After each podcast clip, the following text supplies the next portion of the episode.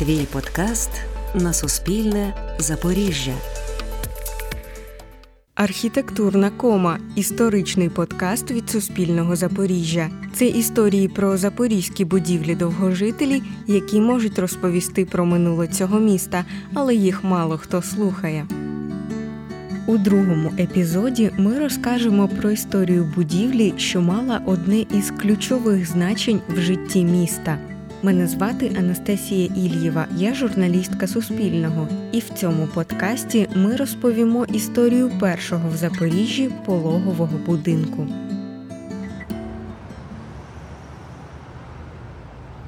Стара частина міста. На розі вулиці Святого Миколая та Покровської стоїть двоповерхова будівля нехарактерної для Запоріжжя архітектури. На фасаді туристична довідка, будівля лікарні пологового притулку Бера. Під словосполученням пологовий притулок тоді мали на увазі пологовий будинок. Також тут на фасаді бачимо меморіальну табличку із портретом вусаня, де зазначено, ця будівля споруджена у 1911-1912 роках лікарем Бером Генріхом Бернхардовичем. Це насправді дуже жваве місце ще в Олександрівську. Ну, тобто поруч головний собор міста, поруч е, базарна площа. Тут головна синагога поруч.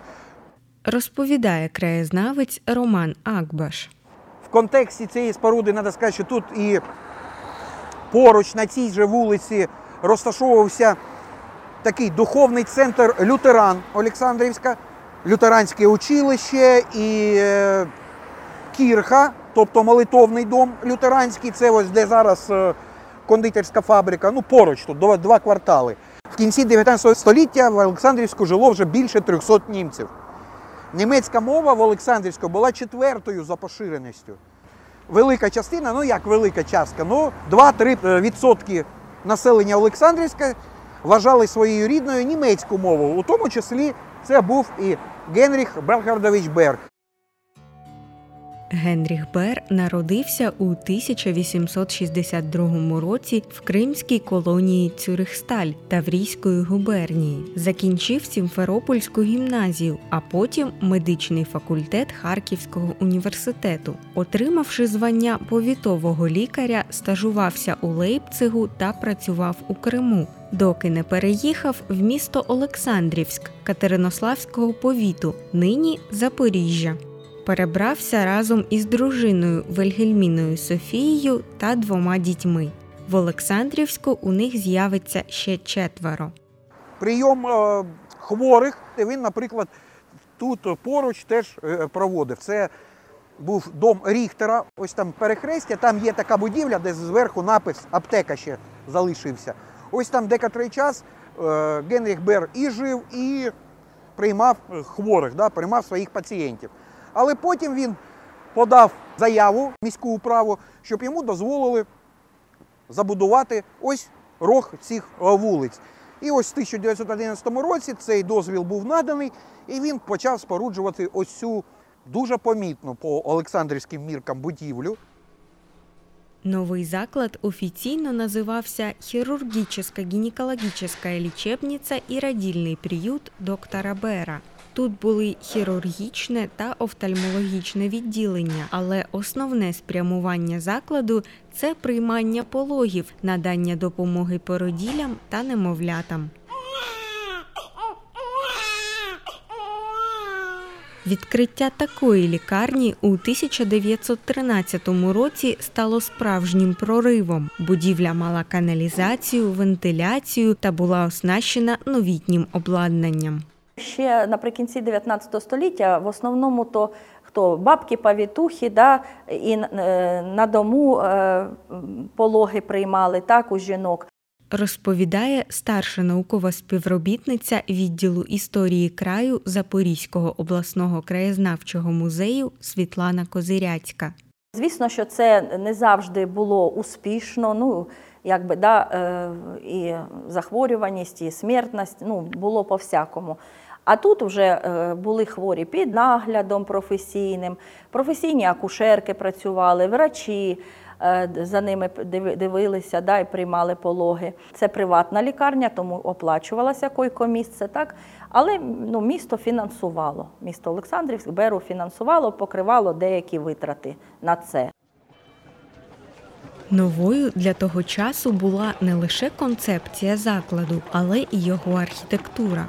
Цеглинки укладені одна вздовж, інша впоперек. Це так звана фламандська цегляна кладка. Її в Олександрівську застосовували меноніти. Вони, до речі, взяли на себе частину витрат на лікарню. Менонітська колонія Шинвізе розташовувалася трохи далі, а от лікарня з'явилася серед будинків типового тоді цегляного стилю. Кілька з них збереглися і до нашого часу, тож і зараз лікарня вирізняється на їхньому фоні. Одноповерхові споруди повністю із цегли, як власне і більша частина того, що будувалося в Олександрівську. Цеглу використовували і як основний матеріал, і для оздоблення, адже швидше і дешевше. Будівля лікарні мала два поверхи, а зверху башту з куполом та металевим шпилем. Такі деталі характерні для північного модерну і поширені у прибалтійських регіонах. Там часто йдуть дощі, а завдяки загостренням на дахах вода швидше стікає. У нашому кліматі будівлі не потребують таких архітектурних рішень, тож їх функція суто естетична. Окрім цегли, в будівництві використовували й інші матеріали, розповідає Роман Акбаш. Граніт, унизу цокіль гранітний. Якщо десь у старому Олександрівську у Запоріжжі бачите знизу будівлі граніт, ось як тут, то перед вами фактично завжди модерн. Це такий простий лайфхак, як нині говорять. Віконця, бачите, які різні по формі. Такі циркулярні з арочками, там такі прямоугольні, прямокутні, там ось вузенькі, тут такі широкі. Кахлі маленькі, такі деталі. Тобто вже далеко не тільки цегла. Шпилі, башти, е, металеві дахи. Це тільки можуть е, собі дозволити якісь такі дуже багаті наші земляки та тодішні. Бер був, е, судячи по всьому, у нього було все добре. І зі справою, і з допомогою людям. Так було до 1918 року, поки не сталася жовтнева революція. Родина Берів повернулася до Криму. Генріх до кінця життя працював там у Сімферопольському відділі охорони здоров'я. Далі почалася Друга світова і Голокост. За моторошним символічним збігом німці до цієї нації належав Бер, окупували територію, де була створена ним лікарня.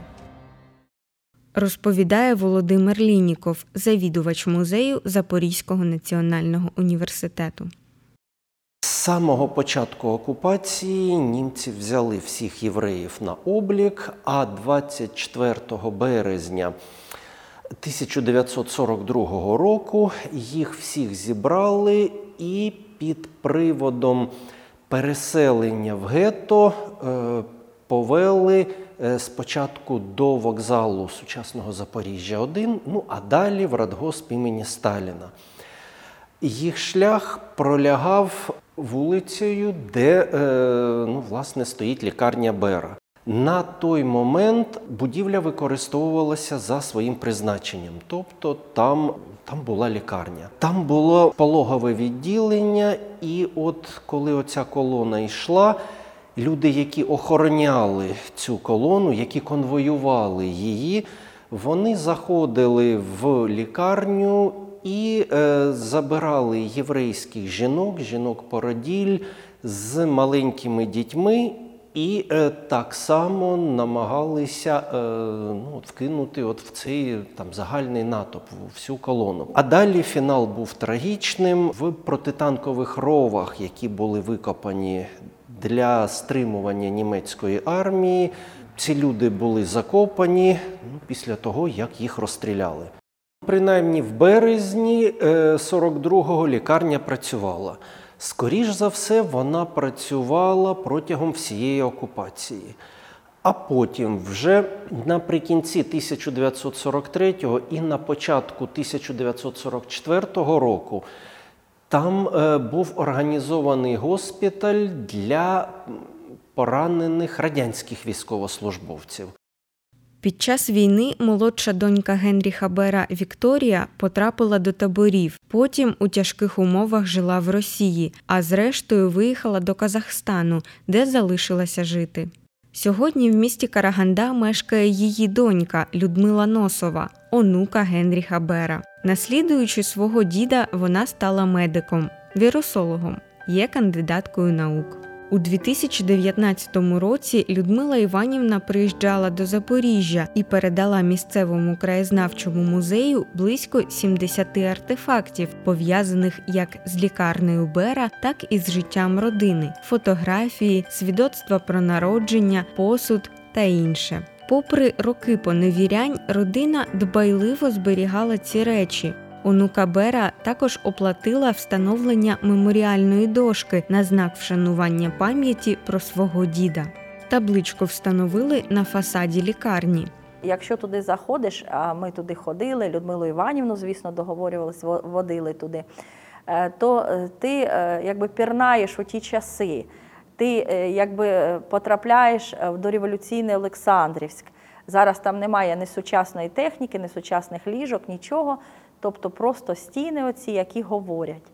Тобто там можна е, годинами ходити, подивитися на цей, як були устроєні операційні, е, самі палати, оці сходинки, старі надписи ще того часу е, десь там да, залишилися. Тобто історія вона говорить в цій лікарні, в цій будівлі. Звісно, застарілі умови не підходять для функціонування лікарні в наш час. На початку 21 століття медичний заклад перестав працювати в історичній будівлі. Пологовий будинок працював у новіших корпусах, що розташовані поруч. Зважаючи на те, що будівля колишньої лікарні Бера входить до Державного реєстру нерухомих пам'яток України, вона не може бути приватизована і знесення їй не загрожує. У квітні 2021 року депутати міськради вирішили передати комунальну нерухомість лікарні Запорізькому державному медичному університету, тобто в державну власність. У корпусах, що донедавна були лікарняними, тепер навчаються майбутні лікарі. На базі приміщень також створюють тренінговий центр. А от історична будівля досі стоїть зачинена. І скільки ще залишатиметься без уваги, невідомо. В медуніверситеті кажуть, що хотіли б її реставрувати, але на це потрібні чималі кошти. Помічниця ректора Наталія Підкович розповіла, що в майбутньому університет шукатиме гранти та підтримку міжнародних культурних фондів. Про строки ж цих планів поки не йдеться. Архітектурна кома подкаст від Суспільного Запоріжжя. Це історії, що доводять, Запоріжжя може бути туристично привабливим містом, якщо захоче. Шукайте подкаст Архітектурна кома від Суспільного Запоріжжя на платформах SoundCloud, Apple, Google Podcasts та інших. І підписуйтеся, щоб не пропустити наступний епізод.